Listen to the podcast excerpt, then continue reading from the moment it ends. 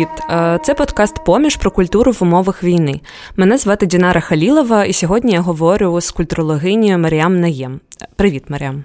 Привіт. Для початку можеш е, коротко розказати про те, чим ти займалася до повномасштабного вторгнення і що змінилося в твоїй діяльності після 24 лютого? Я працювала ux дизайнеркою ну і ресерчером е, в компанії.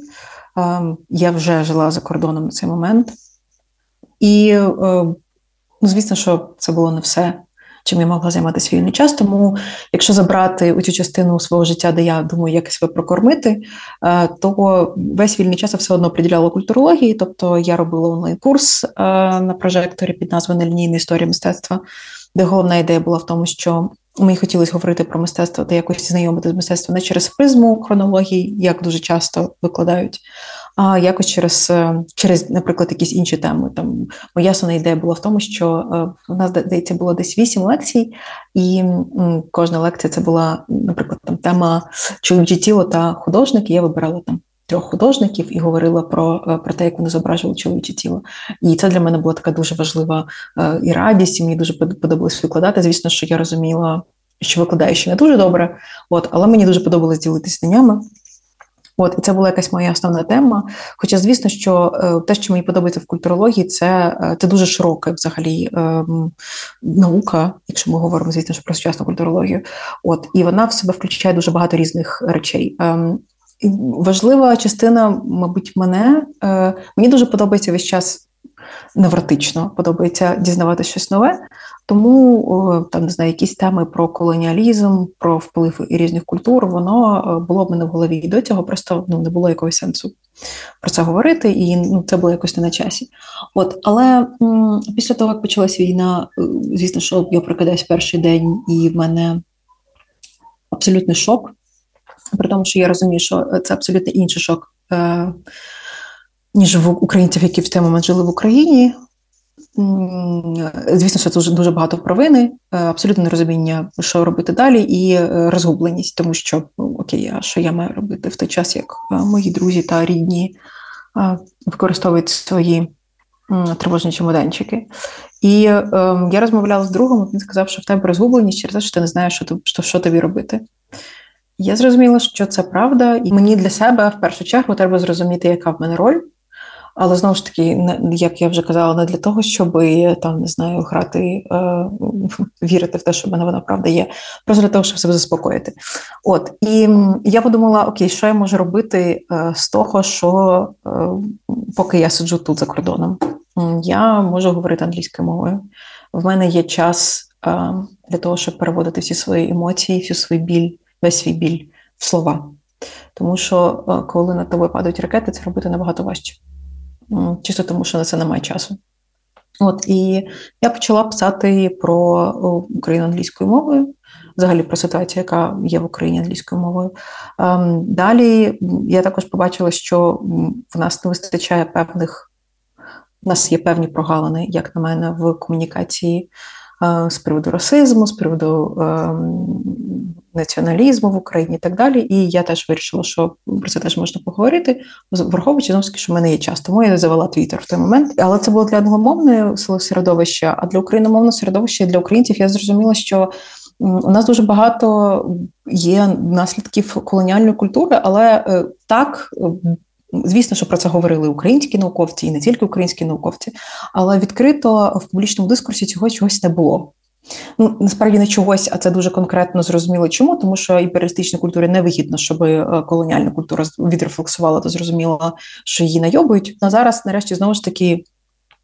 Прекрасний час для рефлексій. Я подумала, що все те, що я колись читала про колоніалізм, про імперіалізм, те, що мені здавалося, я зрозуміла ок транслювати, і плюс якийсь момент знову ж таки я почала спілкуватися з науковцями, які цією темою займаються, і там якісь свої рефлексії, якісь свої думки, які в мене з'являлися. Там пішла, поговорила з е, Сергієм Плохієм. Е, те саме, до речі, питала у того самого Снайдера е, стосовно України і постколоніального дискурсу.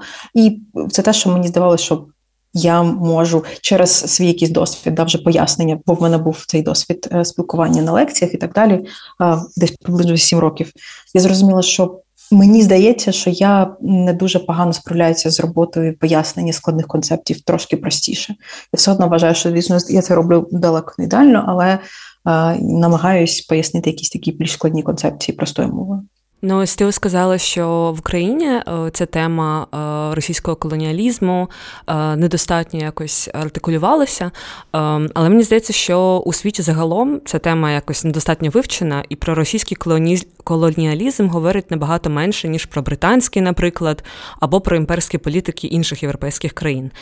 І існує взагалі якесь таке заперечення навіть е, російського колоніалізму в тому смислі, що багато хто апелює, що в Росії там не було колонії у класичному розумінні цього слова, тобто колонії за межами її території. Чи можете коротко пояснити різницю між російським і західними колоніалізмами? Ну насправді е, давай ми будемо говорити е, більш. Чіткими якимись термінами, щоб теж у людей нічого не плуталось. Давай будемо говорити про те, що колоніалізм він базується на імперії. Тобто, для того, щоб була колоні... щоб була колоніальна політика, треба, щоб була імперія. Це одна частинка е, імпер... Імперіалізму, по факту. Тут важливий момент. Е, у всіх імперій насправді дуже багато схожого. Вони вони е, централізовані, вони зазвичай вони використовують приниження та збагачення за рахунок інших, але тут теж треба дуже влучно зазначити, що імперії мають світлу частину та й темну частину, світлу частину імперії це дуже велика кількість прогресу, наукового прогресу. Вона була саме в імперіях за рахунок того, що когось використовували. Тобто, з однієї сторони, імперії принесли нам розвиток в певному сенсі, з іншої сторони, це був розвиток за рахунок когось. Е, це не погано і не добре, це просто треба визнавати і, і рухатись далі. В одній з лекцій, до речі, того самого Снайдера е, було дуже класна, був дуже класний аргумент, що є ідея того, що е, європейський е, європейський імперіалізм себе, начебто, відрефлексував, і вони пішли далі. Насправді це не зовсім так.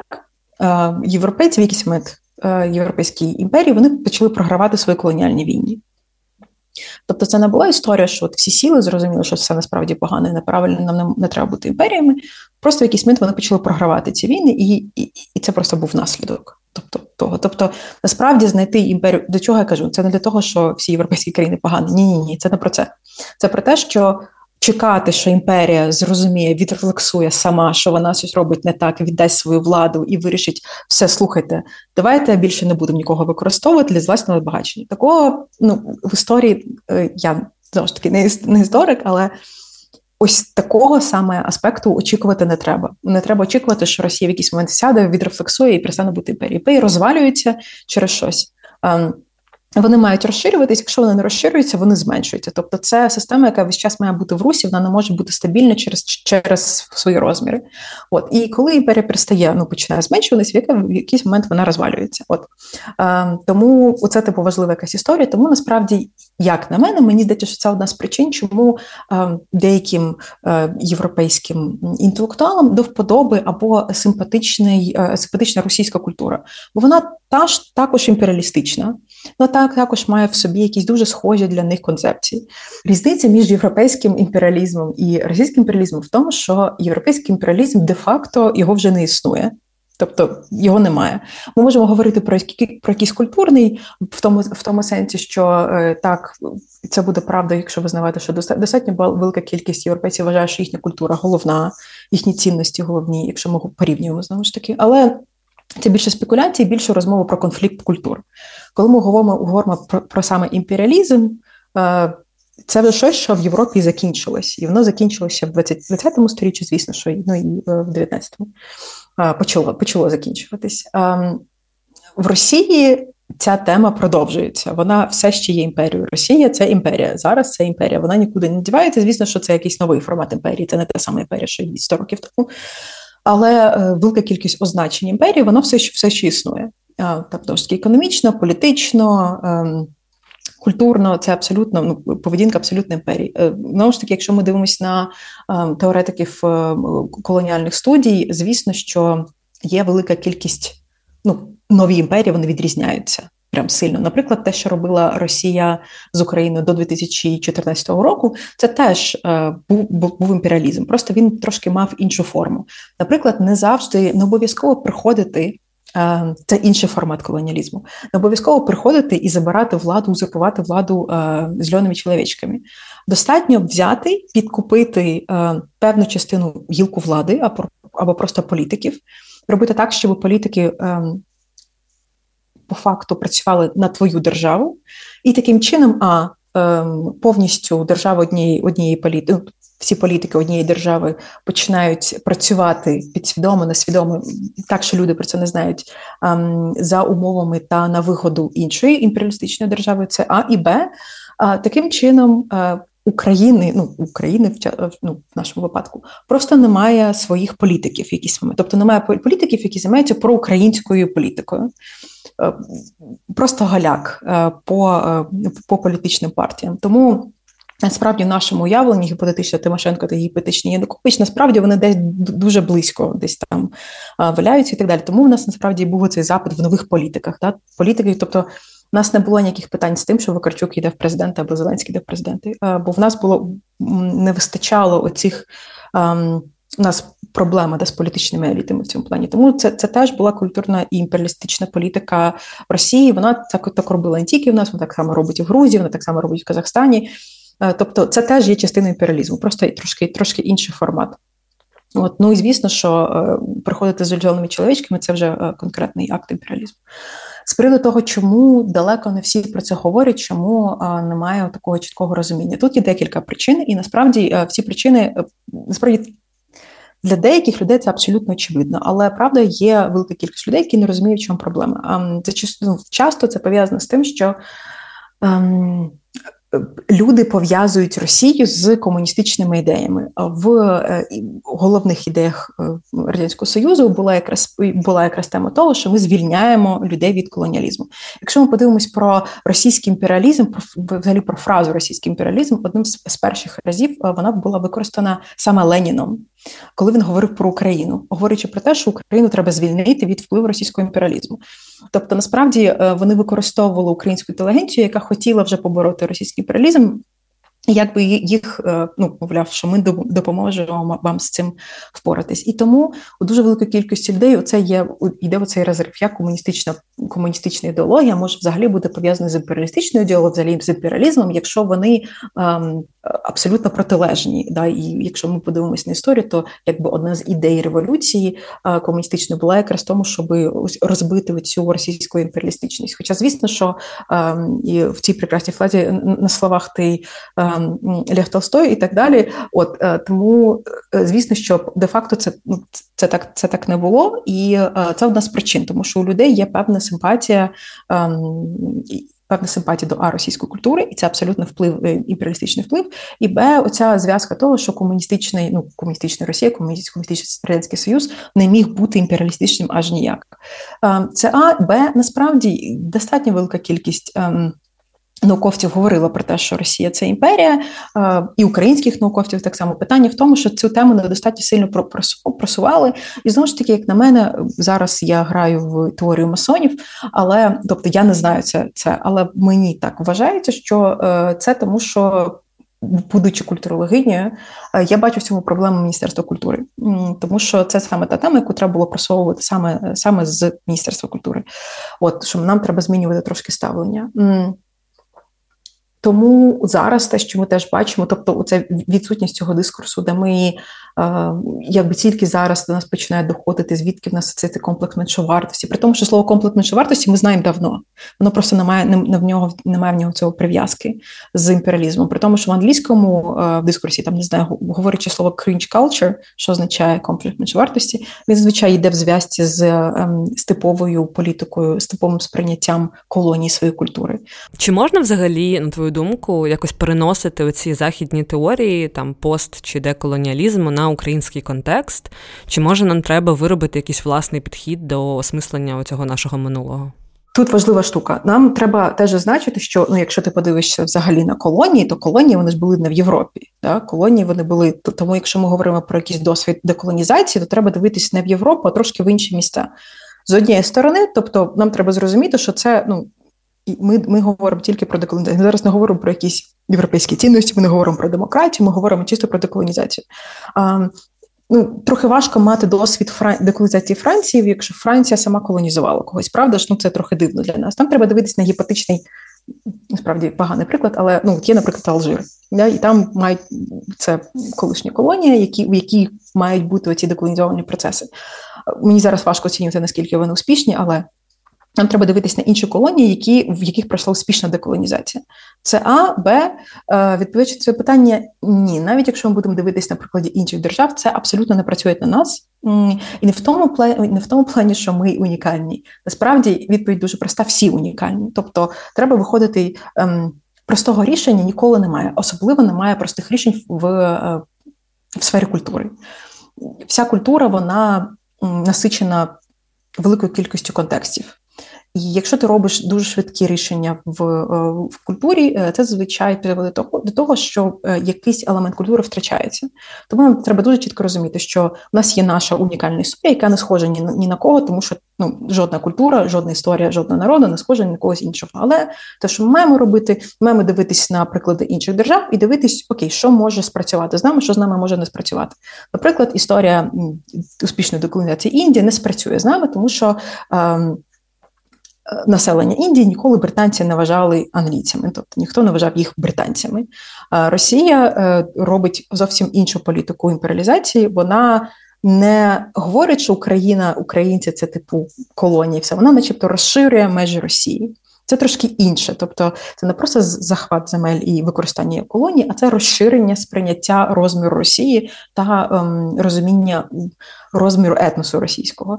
От і це зовсім інша історія. Тому, наприклад, е, українці дуже схожі, ну чисто фізіологічно, набагато більш схожі з росіянами, ніж люди з Індії, з люди з людьми з Британії. Тому насправді оця штука вона вже не спрацює, тому що ми різні. Насправді більше спрацює там не знаю, історія з Шотландією та Англією, де люди більш подібні, і але там я не можу сказати, що дуже успішна політика деколонізації зараз, да, враховуючи ну, такі історію з мовою. А насправді той самий Уельс і той самий Ірландія вони дуже багато витрачають. Ну, деякі культурні діячі витрачають дуже багато часу на те, щоб відновити мову. І ось коли ми дивимося, наприклад, двох країн, які знаходяться поруч, люди, які дуже схожі зовнішньо, і кол, ну, колишні колонії дуже багато витрачають ресурсів на те, на те, щоб е, відновити мову. Оця штука для нас може бути дуже класним прикладом, тому що для таких ем, для таких відносин мова є основний маркер. Ми схожі фізично, е, ми дуже поруч. Єдине, що нас дуже сильно відрізняє, це мова. Це це основний і головний маркер. Е, якщо в нас немає візуального маркеру, в нас є хоча б цей аудіальний маркер. От і так само, як, наприклад, ці колонії, ми абсолютно чітко маємо зрозуміти, що без взагалі без будь-яких питань нам треба абсолютно чітко робити все, щоб наша мова була набагато більш стабільніша, чіткіша та мала. Ем, не мала ніякої загрози. Ось це, наприклад, точно, що ми можемо брати собі як як приклад і е, використовувати надалі в розвитку української культури. У нас тут в центрі сучасної культури у Дніпрі, на базі якого ми записуємо цей подкаст, е, проходила серія публічних дискусій, і якраз перша дискусія була про деколоніальний погляд на українську культуру. І одна зі спікерок Дар'я Бадьор вона говорила про те, що нам важливо об'єднуватись і солідаруватись з іншими країнами, які теж були під колоніальним впливом Росії.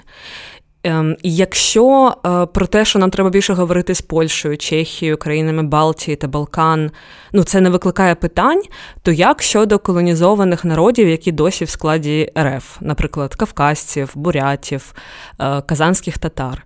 Чи варто нам зараз об'єднуватися з ними, разом говорячи про російський колоніалізм і допомагати їм чинити спротив е, Московії, враховуючи те, що представники цих народів зараз воюють проти України?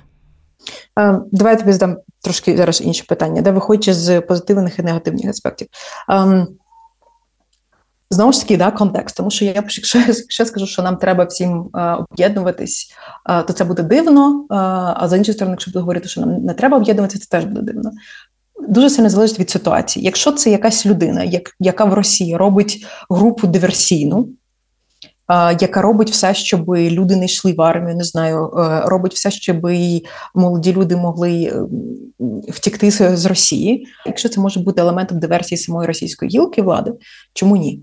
Якщо це люди, які сумніваються, е, не знають, що їм робити, тобто. я не знаю, чи є нам зараз сенс витрачати ресурс на людей, які сумніваються. Якщо це люди, які дуже чітко говорять, що так, ми хочемо, ми розуміємо, ми зробили своє домашнє завдання по розумінню, що таке колоніалізм, імперіалізм, і ми розуміємо, що ваш досвід українців для нас дуже важливий. Допоможіть нам, окей, чого ні. Але звісно, я не говорю про якісь панельні дискусії, про вплив імперіалістичної культури. Зараз у нас немає на це часу. Якщо ви хочете, так само як ми ем, кінця Російської імперії, е, то нам треба з вами не обговорювати, ем, як краще декомунізувати культуру. А нам треба з вами е, розуміти, як е, використовувати зброю. Тому що тому що імперія. Ця імперія помре тільки тільки з зброєю, інакше вона не помре. На жаль, я спілкуюся зараз з е, казахами, які не знаходяться там. Я спілкуюся зараз. Тобто ми говоримо про багато деколонізаційних політик, але це все представники е, екс-колоній та постколоній, які не знаходяться в Росії, і так само, як і я, ми всі дуже чітко розуміємо, як це на нас і впливало на наші культури. Але це все люди, які не знаходяться в Росії. От тому е, географічне положення теж дуже сильно, звісно, що впливало. Ну да, е, просто зараз, в принципі, їх теж е, кличуть на якісь публічні дискусії за кордоном, і вони там теж розповідають про російський колоніалізм, про те, що е, ну, їх народи підкорили, колонізували. І тобто. Чи варто нам об'єднуватися в цьому плані якраз комунікацію цього колоніалізму? Тому що в нас є в якомусь плані спільний досвід, просто ми якби вирвалися з цього, ми стали незалежними, а ті народи ні. Це дуже складне питання, бо я зараз, ну, наприклад, да, мене куди запросили зараз, і я приблизно знаю, це якраз панель, панельна дискусія про деколонізацію. Я знаю, що там, наприклад, які які представники там будуть. Але, от, наприклад, я не знаю про ситуацію, там, чи будуть, наприклад, люди з Чуваші, наприклад. Я не знаю, як би я до цього ставилась.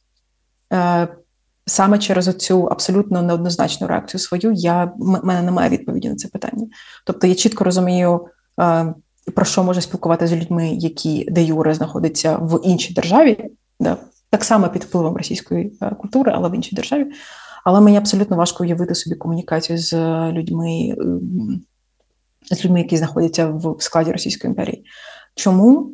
Ем, чесно, мене тут немає якихось не так. Я не хочу зараз давати якихось ем, аргументованих логічних відповідей. Це абсолютно моя емоційна реакція. Мені просто боляче. Мені важко знайти компроміс зі своєю совістю. Мені було важко е, говорити з ними. Мені було боляче. От е, тому я не знаю. Тобто, я б точно подумала мільйон тисячу разів взагалі чи погоджуватись, і е, я, м'яко кажучи, принаймні хотіла би дуже чітко послухати артикульовану артикульовану їхню позицію. По-перше, як би там не було, е, це теж їхня відповідальність. Дуже часто російська ем, опозиція себе ставить в положення, що ми жертви.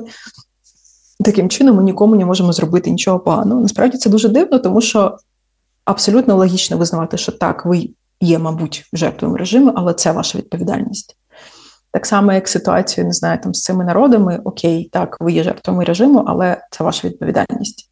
І визнавати відповідальність це для мене є найбільш важливим етапом для комунікації. З іншої сторони я взагалі не маю не, не бачу ніякого сенсу розмовляти. Дякую за відповідь. Е, це насправді питання для мене теж доволі особисте, тому що в мене обидва батьки з Дагестану, і я виросла, народилась в Україні, да, і в мене така дилема, чи взагалі якось з ними спілкуватися, і чи я е, чи робити цю роботу з пояснення, тому що е, з іншого боку, тобто з одного боку, я розумію, що якраз ці корінні етнічні народи Росії і можуть розвалити цю імперію, в принципі, в них є цей потенціал, а з іншого боку вони воюють проти мене тут. Тому це дуже таке ну, спірне і особисте питання для мене. Мені було цікаво почути твою думку.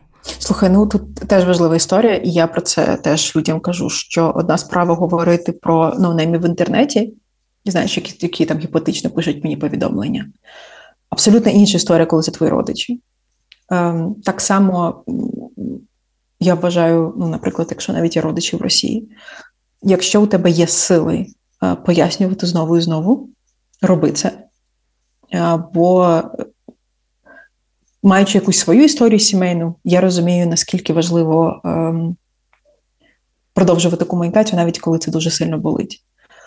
Також важливо зазначити, що в цьому є сенс тільки якщо з цієї сторони будуть робити крок назустріч. Тобто немає сенсу битись головою об стіну, тому що ти її розіб'єш.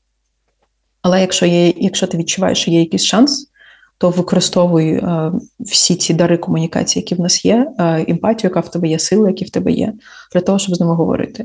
Знову ж таки, це ти абсолютно права, це абсолютно твоя е, особиста історія. Мені дуже шкода, до речі, що тому що я інколи думаю про те, що знаєш, е, мені дуже пощастило, що всі мої родичі вони на одній стороні. В мене немає родичів в Росії. В мене немає ніяких, ніяких взагалі питань там до них або знаєш, внутрішніх внутрішніх конфліктів. Я не знаю, я не можу в собі уявити, як це. От, Але в будь-якому випадку, якщо в тебе будуть сили, звісно, роби це. Якщо ні, це теж абсолютно зрозуміло і е, теж не треба себе за це засуджувати, тому що це. Ем, ми дуже багато говоримо, особливо про Дніпро да, зараз. Ми дуже багато зараз говоримо про те, як е, Росія нас забиває, але е, ми будемо дуже довго ще говорити про те, як вона нас емоційно вбивала. Да, Ось цими маленькими внутрішніми. Я не, не можу назвати це конфліктами, тому що це не конфлікти, це якісь такі, знаєш, величезні рани, ем, які є всередині між сім'ями, між людьми, взагалі в відносинах між людьми. Між людьми. Тому мені дуже боляче, що в тебе є такий досвід, але знову ж таки не відчувай. Ну, тобто, якщо в тебе будуть сили, говори, якщо ні, то лише як є. І знову ж таки, навіть якщо якісь гепатичні дагестанції вбивають нас тут, е, це не означає, що це роблять твої родичі конкретно. І, І це дуже велика різниця. Хотілося б повернутися до е, тієї теми е, наративу про те, що е, в Україні багато нацистів, які дуже сильно Е, пушиться російською пропагандою. Е, ось в минулому епізоді нашого подкасту була головна редакторка Київ Індепендент Ольга Руденка. І вона говорила, що це взагалі один з найуспішніших і найшкідливіших наративів російської пропаганди. Е, і з ним треба працювати, якось розбіювати ці міфи, але поки що Україна, українське суспільство робить це недостатньо і якось уникає цю тему, бо вона дуже чутлива. От е, ти, як людина, яка багато розповідає про Україну на англомовну аудиторію, і е, ще ти є українкою з афганським походженням, як ти е, думаєш, як нам працювати з цим наративом про нацизм в Україні? і як говорити про це з людьми, які або взагалі не в контексті, або на яких роками впливала оця російська пропаганда? Тут є е, два важливих елементи. По-перше, е, пропаганда, тому вона і працює, е, тому що вона базується на частковій правді. Якби пропаганда була повністю вигадана, нам наше життя було б дуже просте. Е, пропаганда базується на тому, що ми беремо щось правдиве і добудовуємо. Так? Беремо цю маленьку основу, невеличку, вона може бути маленького розміру, а потім добудовуємо такий прекрасний прекрасний а, будиночок з говна да? і і продаємо йому комусь. А, тому в цьому і проблема, що коли ми починаємо сперечатись з чимось, в основі все одно є правдивий факт. Маленький правдивий факт. А, Оце ми запам'ятали, поклали собі в кишеньку, а тепер з приводу іншої тематики. Чому я бачу проблему, в чому була проблема? Е, це як ем, жінки говорять, що у вас на роботі є сексизм. Ем, співробітники, чоловіки цієї компанії приходять і говорять, у нас нема сексизму. Що жінки говорять: Окей, але ви не в курсі, ви чоловіки, нам треба почути жінок. Тому, коли українці, які є представниками е, білих людей, говорять, що немає расизму для людей, які в курсі, що ну, ти не можеш ти не можеш зрозуміти расизм, якщо ти біла людина, що абсолютно логічно. Ти не можеш відчути сексизм, якщо ти не жінка, що теж абсолютно логічно. І це виглядає так, начебто українці роблять вигляд, що цієї проблеми нема. Насправді є українці, які відчували расизм, що теж абсолютно нормально. Um, так само, ну, те, що роблю я, я не граю в гру, що в Україні все ідеально. Я так само, як як і пропаганда, беру факт. Факт того, що так, в Україні, звісно, що є расизм. Але дуже важливий факт того, що расизм є в будь-якій країні. Нема країни без расизму. Ну, це правда, тому що це частина, на жаль, нашої людської поведінки. ми весь час ну, маємо шукати когось, хто хто на нас не схожий, для того, щоб не об'єднуватися. Так, на жаль, було. Але це А і елемент Б. Ем, Грати в гру, ем, говорячи про український е, расизм, я говорю саме про расизм, а не, не про націоналізм. Е, нам треба говорити про те, до чого це все призвело в країні.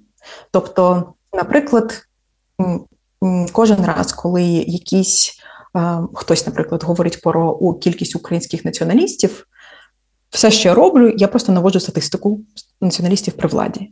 Тому що іначе це все спекуляція. Немає сенсу взагалі говорити про якісь е, страшилки про нацистів в Україні, якщо немає їхньої конкретної репрезентації влади. Їх влади в репрезентації майже немає, якщо порівнювати, наприклад, з європейськими країнами. Ем, я б не сказала насправді, що українці програли цю інформаційну війну. Я так не вважаю.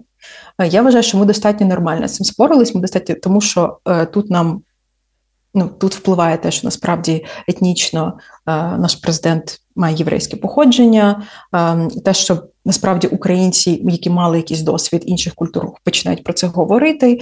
Е, ми абсолютно і чесно починаємо визнавати, що так, у нас є, звісно, якісь проблеми, але, будь ласка, не країна типу Угорщини має нам розповідати про е, нацизм, ну типу або націоналізм. Взагалі не вони. Не країна типу Італії має право нам взагалі такі якісь речі говорити. Але те, що е, треба дуже чітко зазначати як далі спілкувати взагалі на всі ці теми. Кожен раз, коли спілкуєтесь з кимось за кордоном, зрозумієте, що ваші емоції вони абсолютно нівелюються. У вас у нас є два два виходи. Ви хочете, щоб вас послухали, але ви або ви хочете, щоб вас почули. Якщо ви хочете, щоб вас почули, ви можете бути емоційними, кричати, що в Україні немає расизму, все все, ну, все добре, Росія це все придумала, це пропаганда. Вас почують, тобто почують, що ви щось емоційно кричите, бо почують, що у вас є емоції. Якщо ви хочете, щоб вас послухали, вам треба взяти статистику, пхнути їм в обличчя, і ось тоді вас можуть послухати. Тому що тоді не буде цього, ну, але знову ж таки, це я завжди про це кажу, що це не ми не маємо до цього ставитися як те, що ем, це наш обов'язок. Ну тобто, в плані, якщо у вас є на це сили спілкуватись, ну, типу, це ж по факту інформаційне обслуговування. Якщо у вас є сила на це емоційне обслуговування, будь ласка, зрозумійте, що так буде конструктивніше, якщо говорити мовою фактів. Якщо у вас немає на це сил, будь ласка, не займайтеся цим взагалі, тому що це дуже сильно це дуже сильно виснажує. Повторювати одне те саме, доказувати абсолютно банальні дібільні речі того, що Росія це країна терорист, зараз дуже сильно ну, дістає. Особливо враховуючи, коли ти відкриваєш стрічку новин, а паралельно тобі треба якимось додіком пояснювати, чому Росія це, е, це терористична держава але в будь-якому випадку почути і послухати. Якщо ви хочете, ви абсолютно так само маєте право просто кричати, ну що теж нормально. Але просто зрозуміти, що е, треба зрозуміти людям, не тобі конкретно взагалі треба людям зрозуміти, що якщо бути просто емоційними. Е, Є оце уявлення, що українці мають емоційне, емоційну реакцію, та, але е, коли на вас ну, коли на тебе кричать, дуже важко зрозуміти, що людина від тебе хоче. Якщо ти хочеш, е, щоб людина взяла чашку, ти не кричиш їй Візьмі, блядь, чашку. Ти спокійно їй говориш: візьмі, будь ласка, чашку. Тоді людина може заспокоїтись, почути, що ти говориш, і взяти цю довбану чашку.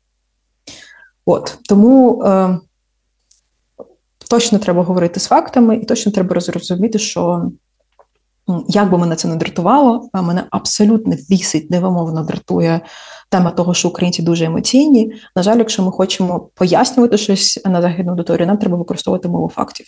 Це е, е, спокій і мова фактів це головна контрпропаганда, яка є. Ти народилася і виросла в Україні, твоя мама українка, тато з Афганістану. Е, в різних інтерв'ю ти говорила, що довго відчувала себе чужинцем в українській культурі, чи ти відчувала себе недостатньо українкою, що довго не знала, як себе ідентифікувати, і, врешті-решт, прийшла до самовизначення як українки афганського походження. Що допомогло тобі усвідомити свою приналежність до української культурної ідентичності? Проблеми з українською культурною ідентичністю у мене якби не те, що ну, мені було логічно, що я українка. Просто питання було в тому, ем, а що є атрибути українськості. Я пам'ятаю, що це був 2011 рік чи 2012, і це був один з викладачів е, у нас на філософському факультеті, який задав дуже таке. Е, це було питання не під час лекції, тобто це було якесь знаєш, просто спілкування на, на перерві, щось таке. І він задав дуже важливе питання: як ви вважаєте, що робить людина українкою ну, або українцем? І е, почулися якісь відповіді. На той момент, звісно, що в університеті ми всі розмовляли українською мовою, коли треба було виступати. Але в своїй по всьому повсякденному житті я була російськомовною людиною. Ну і якщо чесно, і навіть зараз, якщо ти мене запитаєш мій номер телефону, я тебе я переключусь одразу на російську мову, тому що е, підсвідомо я все ще з собою розмовляю російською мовою, хоча е, в побуті вже розмовляю українською 8 років. Так от. І викладач сказав таку фразу, що я вважаю, що українці це всі ті, хто думають українською мовою. І мене дуже сильно це тоді прям вдарило. Тому що, ну, по-перше, перша реакція: ніхто не має вам казати, хто ви. Ну, типу, це як я не маю тобі казати, яке твоє ім'я, так я не маю права тобі вказувати. Взагалі, ну, в мене немає ем, суб'єктності говорити, хто ти за національністю. Я, звісно, розумію, що це була його позиція, але вона мене дуже сильно тоді заділа. Е, після цього мені треба було декілька разів подорожувала в Штати, і я тоді перший раз почула, що люди абсолютно спокійно називають себе. Американцям якогось походження, і взагалі у людей немає цим ніяких проблем. На той момент я була взагалі не в курсі, що так можна про себе говорити. Я почала трошки в цю тему більше лізти і зрозуміла, що окей, ем, в мене є насправді декілька плюсів в цій ситуації ем, і мінусів. З мінусів, як я вже казала не раз, що Саме через те, що я, начебто, не до кінця правильно українка, хоча я розумію, що це абсолютно дебільне твердження, немає розуміння правильно українці і так далі. Але я просто кажу, як я відчуваю. У мене було таке відчуття, що я маю бути набагато більш уважніша до української культури. Тобто, е, з мінусів я відчувала, що я я не можу просто так говорити, що я про щось думаю. Мені треба підкреплювати ну, підкреплювати це все такими знаннями. Але з плюсів я через це більше лізу в українську культуру, починаю в, неї копати, тому що мені треба краще зрозуміти себе і цю частину своєї ідентичності. Ем, з плюсів також е, мені трохи легше зрозуміти людей, наприклад, як тебе, з і з іншими е, з іншим культурним досвідом. Я так само думаю, що тобі легше зрозуміти мене, і при тому, що він з нас може бути з тобою абсолютно різний, але е, чисто через те, що я була включена в іншу культуру весь час, я приблизно можу зрозуміти, які елементи в нас схожі. От тому, е, наприклад, навіть зараз, коли в мене є друзі за кордоном, зазвичай це так само люди змішаних культур, тому що якісь елементи дуже схожі. У нас у всіх питання е, того, хто ми, що ми і так далі. Ем, тому для мене таким важливим елементом було те, що зрозуміти і визнати, що тільки я вирішую, хто я. І я вирішую, що я українка аванського походження. Так, я чогось не знаю про Україну, так, в мене про щось, е, в мене про якісь елементи, ем, якісь елементи культури абсолютно прийшли повз мене. Але е, я вважаю, що я виконую свої е, свої обов'язки як громадянка, тобто домашнє завдання як громадянка я виконую. Я цікавлюсь культурою, я намагаюсь якісь прогалини української культури все-таки залатати і зрозуміти її краще. От, але так само я визнаю, що в мене є інший досвід, який, як мені здається, теж може бути дуже е, корисним для України, українців. А як ти думаєш, твій досвід е, самоідентифікації це був природній нормальний процес, через який проходить кожна людина там, мультикультурного походження? Чи все ж таки українське суспільство могло би робити щось по-інакшому, щось краще, щоб е, такі люди, там, як ти, як ми, відчували себе більш як ти, як я, відчували себе більш прийнятими і на своєму місці? Е, чесно кажучи, я тобі скажу так. Ем, в усьому, що є, я звинувачу тільки тільки Російську імперію. Тобто ем, оце якесь відчуття сфокусованості на на українському етносі, воно для мене абсолютно логічно внаслідок того, що нас намагаються українців весь час намагаються вбити. Тобто абсолютно нормально, що в тебе є максимально чітко сфокусованість в цьому етносі, на тому, що він вижив, і ти не думаєш про інші етноси, тому що в першу чергу ти вдягаєш маску, кисневу маску на себе. Е, Тому в мене тут взагалі немає ніяких питань до е, до, не знаю, е, до українського суспільства. Е, плюс це А, Б, плюс я бачу, що це все дуже швидко змінюється, і ну насправді суспільство і люди дуже адаптивні, тому що це питання часу питання ще того, наскільки таким людям, як ми з тобою, як нам з тобою, буде. Як часто ми будемо про це відкрито говорити, тому що це теж від нас з тобою залежить.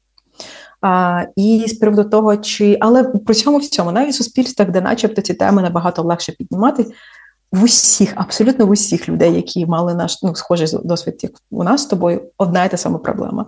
Проблема кроскультурних дітей, вони абсолютно всіх однакові. І це про це дуже велика кількість мемів. Наприклад, е, мені дуже подобається цей мем, де там коротше, якийсь тікток і підпис, що будь-який твір, будь-яке будь-яке есе кроскультурної дитини починається з фрази Хто я?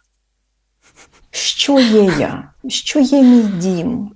Тобто це настільки типова історія, що це про це і меми. От е, я думаю, що це насправді абсолютно нормально. Ем, тут важливо зрозуміти, як на мене, це, та штука, до якої я прийшла самостійно, про яку я ніде не читала, ну принаймні. Що в цьому є дуже велика кількість плюсів.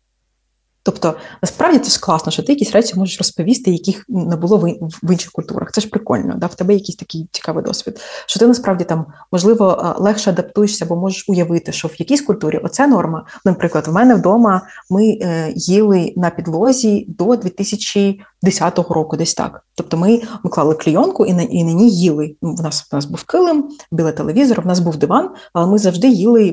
Ми клали е, цю клійонку, потім ем, ставили їжу і там і, і їли на підлозі дуже довгий час.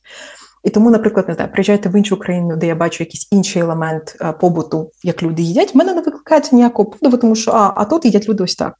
Тобто якісь якісь такі елементи в нас справді теж є позитивні. Ем, Тому відповідь на питання: А я вважаю, що справді у всіх таких людей є такий конфлікт культур, це абсолютно нормальна історія. Б.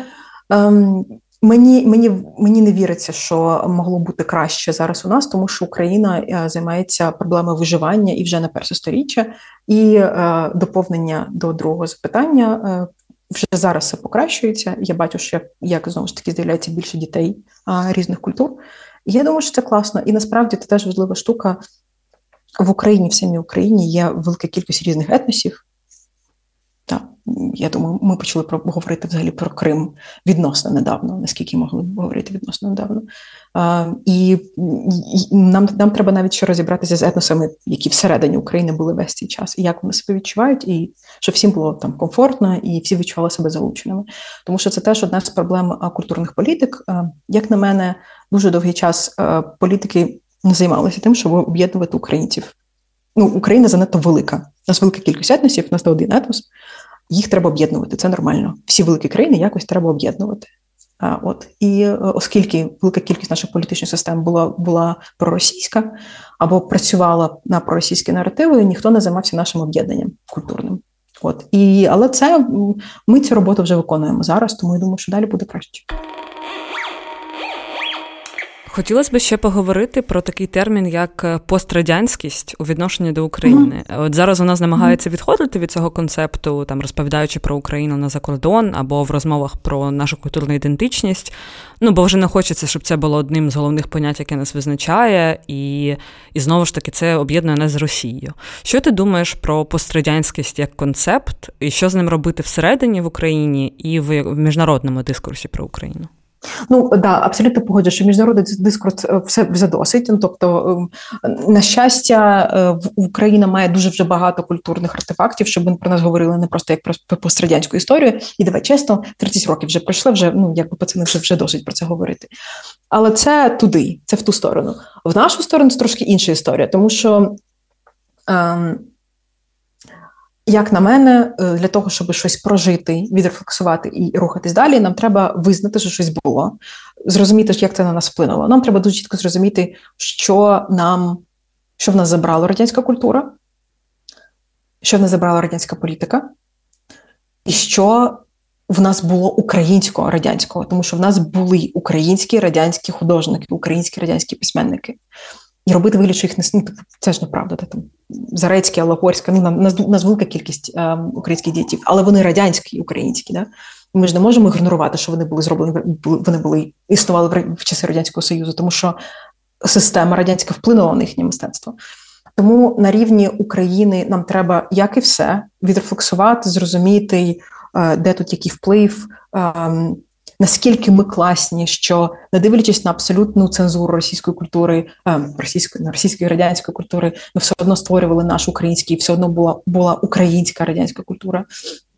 Да, що що було створено саме в Україні, українське, хоча це була радянська країна, а, і зрозуміти, е, що в нас забрали, да? ну, типу, відгорювати, тому що процес відгорювання теж дуже важливий для для колишніх постколоніальних пострадянських країн. От Тому на захід пацани вже досить говорити про пострадянську історію, тому що ну це 30 років тому. Для нас є сенс такі речі краще рефлексувати, більше говорити про це культурно, наприклад, чого там не знаю, не варто всі радянські мозаїки прибирати, да, що насправді є дуже велика кількість радянського мистецтва, яке важливе для нас, українців в першу чергу. От і, і чому насправді там не знаю, е, якісь е, монументи Леніна ну, в них нема сенсу взагалі нема сенсу, і коли і куди їх треба перебирати, що з ними взагалі робити? От я думаю, що це це дискусія, яка точно в нас в нас буде. Вона вже в нас починається. Просто знову ж таки зараз фізично не на часі, тому що думати про культуру, коли тебе вбивають, трошки важко. От, але це це процес, який вже почався, і ми якось прийдемо до якогось консенсусу. Але так, на захід ми вже на радянські люди вже досить про це говорити. А для нас з вами точно треба зрозуміти, як це нас вплинуло. Тому що слухай, ви чесно, в Україні є живе дуже велика кількість людей, які жили в Радянському Союзі. Ну і і ми, і ми маємо визнавати, що це впливає, звісно, на наше суспільство. От. Ти не раз сказала, що е, на західну аудиторію треба якось зміщувати, тобто акцент, фокус е, з цього з цієї пострадянськості на якусь на якісь інші аспекти нашої ідентичності. А як думаєш, ну на які? Історія не любить тих, хто програє, і нам дуже ну звісно, що це спокулятивна фраза. Тому що історія це теж необ'єктивна наука, і е, її записують абсолютно залежить знову ж таки, да, хто трактує цю історію. Але що нам треба говорити? Нам треба дуже чітко підкреслювати те, наскільки ми не здаємось. Ну, Тому що дивись, ем, ми з тобою живемо вже в світі, де ми ну, вже, я думаю, ти, ти це дуже чітко розумієш, що інколи ти прокидаєшся думаєш, скільки я ще можу витримати. Ну, типу, куди? але ти витримуєш. І так само я бачу, як ти витримуєш, я бачу, як всі інші українці витримують і йдуть далі. І ми з тобою вже якби до цього звикли, що українці суперсильні, і ми просто вже така доля, знаєш. Але насправді це та штука, яку ну, на заході не люди не дуже сильно розуміють, бо ніхто не може уявити, як жити в війні. Тому я точно думаю, що треба акцентувати на тому, які ми сильні, наскільки ми консолідовані а, в часи війни, взагалі, типу, наскільки ми кооперативні. І те, що у нас абсолютно немає ні жодної сумніву, що ми переможемо. Це дуже важливі історії, які треба точно просувати на захід. Коли я розмовляю там е, з тими самими людьми за кордоном, я бачу, що вони вони навіть не уявляють оцю структуру українського волонтерства. Ну, бо це абсолютний піздець там в розумінні конкретних воїн, це абсолютно неможлива якась історія. Маріам, що зараз робить твій друг Павло? Мій друг Павло зібрав мільйон гривень за, за, за тиждень, тому що йому треба було допомогти якійсь бригаді. Ну, типу, Оце абсолютно феноменальна історія. І і такі речі, які для нас з тобою вже є якісь рутинні, абсолютно нормальні, насправді взагалі ненормальні. Вони вони максимально дивують, шокують в позитивному сенсі цього слова, демонструють, демонструючи нашу консолідованість, нашу віру в те, що ми робимо далі. А, І те, що ми точно точно ну, переможемо. У нас абсолютно у нас навіть немає опції іншої. Якісь речі, які для нас з тобою, вибач, е, є чимось абсолютно рутинним і банальним. Там це історії е, максимальної сміливості. От я думаю, що про це треба просто більше розповідати. Три місяці тому ти почала робити програму на Ютубі Афгано-український літературний ага. дует, е, в якій ти в ролі учениці наново проходиш шкільний курс з української літератури. Ти говорила, що цей проект для тебе це спроба переосмислити і краще зрозуміти українську літературу, бо якраз в школі у тебе, як і у багатьох українців, сформувалося таке враження, що ну, українська література недостатньо цікава, вона там виключно про якісь страждання, або недостатньо розвинена у порівнянні з умовними там світовими класиками чи російськими письменниками. А за час існування цього проєкту, як змінилося твоє ставлення до української літератури, і як ти думаєш, що українським школам варто змінити у викладанні української літератури? Ну е, з приводу українських шкіл, я тобі скажу чесно. Я вважаю, що цей е, дискурс того, що Росія це імперія, яка впливала на нашу культуру, і Україна дуже довгий час була колонією, і саме через це в нас є певні ознаки колонії, да там оцей елемент страждання, про який весь час і говорять. Оця ідея має бути включена в шкільну програму. При тому достатньо ну в достатньо нормальних таких слухай, перший раз німці дізнаються про Аушвіц у 8 років. Звісно, що їх не ведуть в Аушвіц, але вони перший раз дізнаються про те, що така історія була, і це достатньо складний концепт, давай чесно. Але ем, складний концепт це означає, що його не треба пояснювати дітям. Е, це якраз означає, що нам треба його дуже чітко пояснювати дітям, що він перестав бути простим і став е, перестав бути складним і став простим для всіх. Тому е, я вважаю, що нам треба дуже чітко розуміти, що Росія це імперія, яка впливала на нас дуже довго, і цю штуку треба включати в систему української освіти, і я кажу не тільки в історію, але це має бути і так, що також включено і в літературу, і в зарубіжну літературу, да, там, і, і в історію української мови, ну взагалі в українську мову, е, як ем, як предмет, ну, звісно, що в українську літературу. Тому це те, те, що я е, точно змінила, тому що саме під таким соусом велика кількість українських творів починають абсолютно з іншої сторони відкриватись. Тобто, оцей весь час.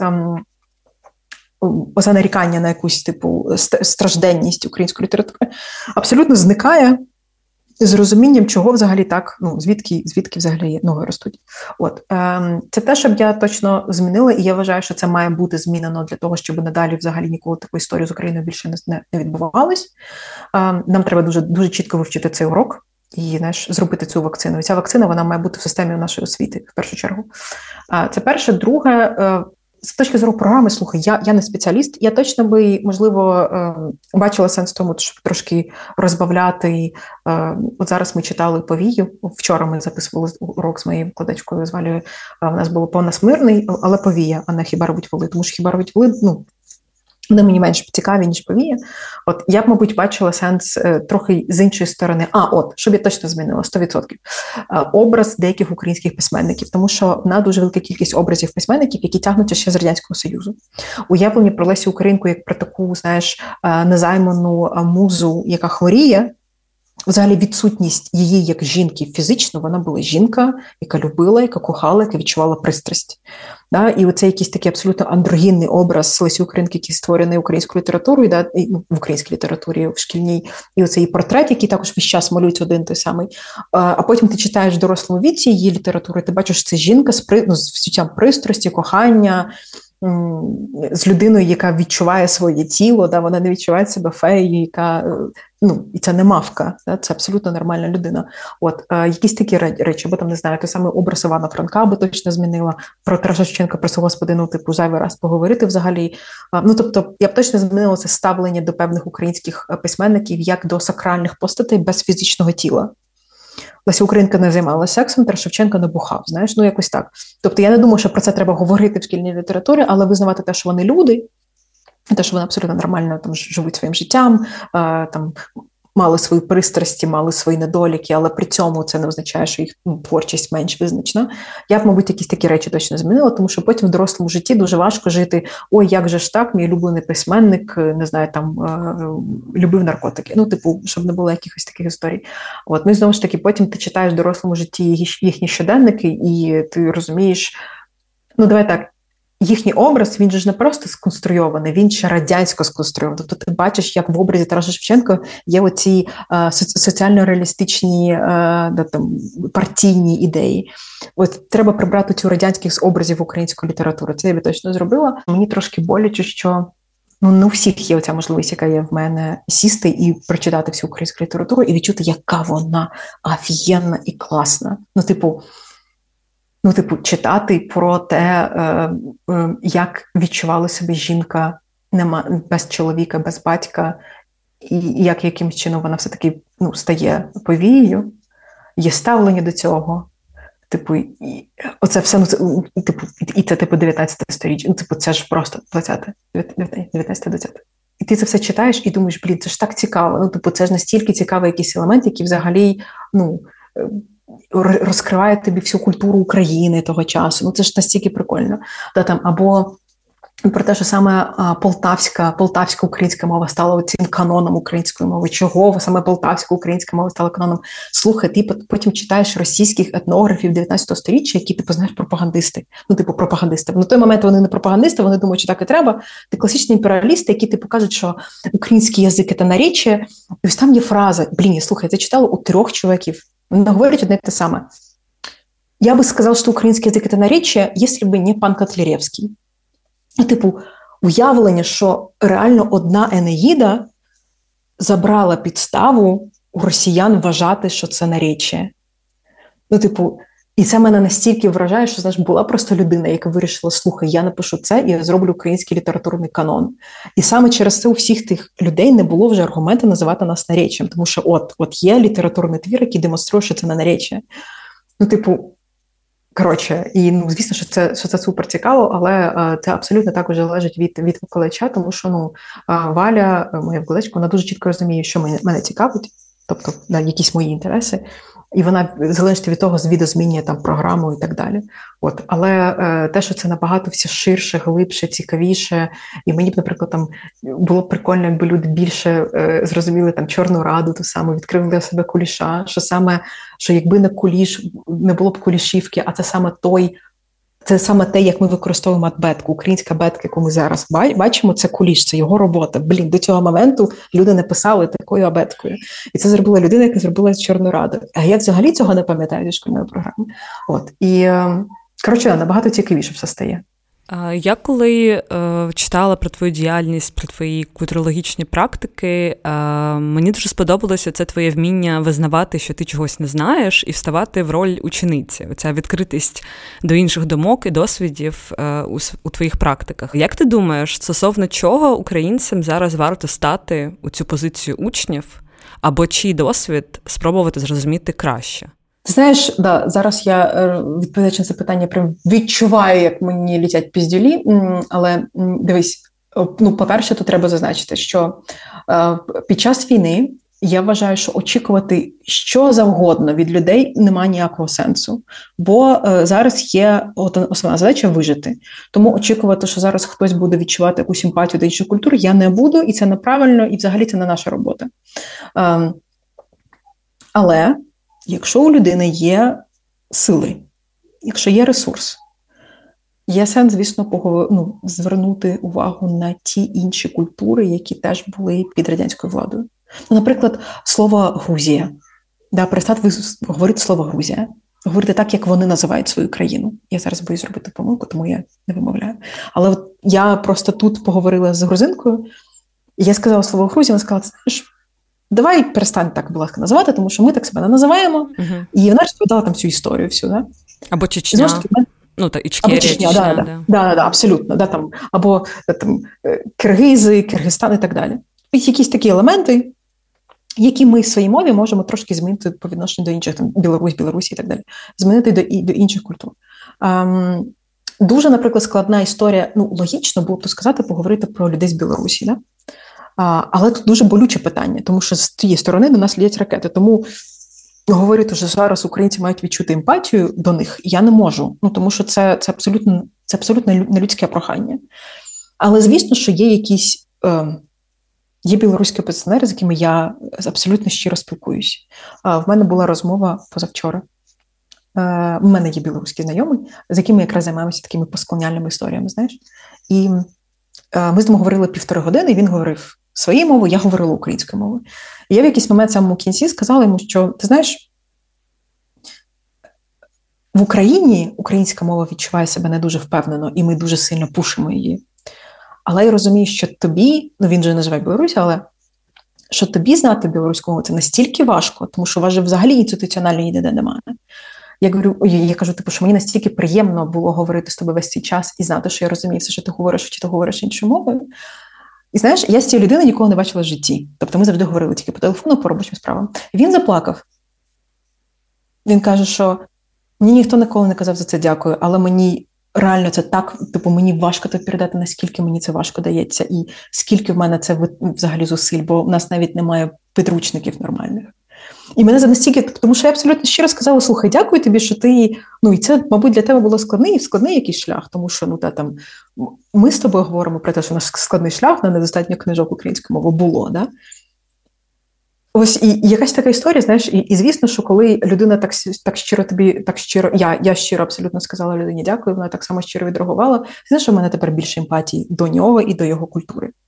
От Це абсолютно, звісно, що не виправдовує е, той трошак, який ну, який відбувається там. От, Але ем, відповідь така: очікувати зараз від від, від, нашої, від, від наших людей не треба нічого, нам треба тільки вижити і перемогти. Е, Якщо у когось є сили, то так, треба. Я взагалі вважаю, що допитливість це дуже важлива фіча, яка включена в наше дитинство.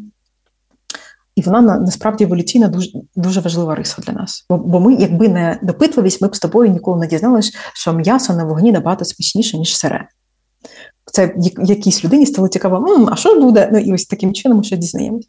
Але ем, як на мене, це проблема системи е, справді освіти, тому що система освіти працює так, що е, ти в якийсь момент розумієш, що якщо ти будеш задавати багато питань, а це частина допитливості, е, тобі скажуть, що ти тупий. Або е, відреагують якось на питання, що це погано. В нас немає цієї культури, принаймні, коли я була мала, не було цієї культури помиляйся, помиляйся багато, помиляйся багато, але вставай далі. Була більша культура: не роби нічого, не помилишся, не будеш ідіотом. Але е, те, що я зробила з собою, я вибрала таку таку тактику. Я ідіот апріорі. Коли ти вирішуєш, що ти ідіот апріорі, в тебе це це найпрекрасніший щит. Я нічого не знаю. Я нічого не знаю, що таке бути тобою. Я нічого не знаю про українську літературу, я нічого не знаю про мусульманську культуру. Ну, звісно, що я нічого не знаю порівняно з людьми, які частини цієї культури. Я нічого не знаю про білоруську мову. А, І з такої позиції набагато легше жити. Тому що ти одразу ну, в тебе зникає цей страх бути ідіотом, бо ти визнаєш, що ти нічого не знаєш. І одразу з'являється ця цікавість. Блін, а як це? Як це буде тобою? Що ж ти там відчуваєш? От і з'являється це просто бажання питати. Але знову ж таки, це ресурс. І я вважаю, що в мене що я в мене є сили на на всі ці експерименти, тільки тому, що я е, не знаходжусь під обстрілами. Я думаю, що це я про себе так говорю. Знаєш, я знаю, що є люди, які в Україні це можуть робити, і навіть знаходячись під обстрілом. От тому я нічого нічого не варто вимагати від наших з тобою е, співгромадян. Якщо будуть сили, е, це трапиться е, насправді само собою. Ну і якщо дуже часто бути з тобою відверто, то це наша з тобою робота про це говорити, бо це не трапиться. Е, ну, це конкретна наша з тобою функція в культурі. Ну а хто хто буде про це розповідати? Так само, як і наша тобі функція в культурі слухати людей, які розповідають про іншу там про інший досвід, да, інших культур, наприклад, люди з Волині. Да? Я слухаю якийсь і культурний досвід. І це моя робота їх їх чути, їх розуміти. Так само, як і моя робота, розповідати щось їм. От, І таким чином, доповнюючи одного, створюючи цю сіточку сенсів і об'єднуючи, я думаю, що ми будемо створювати нову Україну далі. Це звучить просто як тет-ток, вибач, будь ласка. Е, це звучить як е, хороший кінець для подкасту. Це було останнє питання. З нами була культурологиня Маріам Наєм. А я нагадаю, що подкаст Поміж можна слухати на Google, Spotify, Apple Podcasts, NV подкасти та на Ютубі. Ми будемо дуже раді вашим коментарям, лайкам, зірочкам та іншим реакціям. Також підписуйтесь на наші сторінки у Фейсбуці та Інстаграмі. Посилання на них ви зможете знайти в описі цього епізоду. Розмови ми записуємо в медіалабораторії Центру сучасної культури у Дніпрі, звукорежисер подкасту Макс Андрух. Дякую, що були з нами, і почуємось.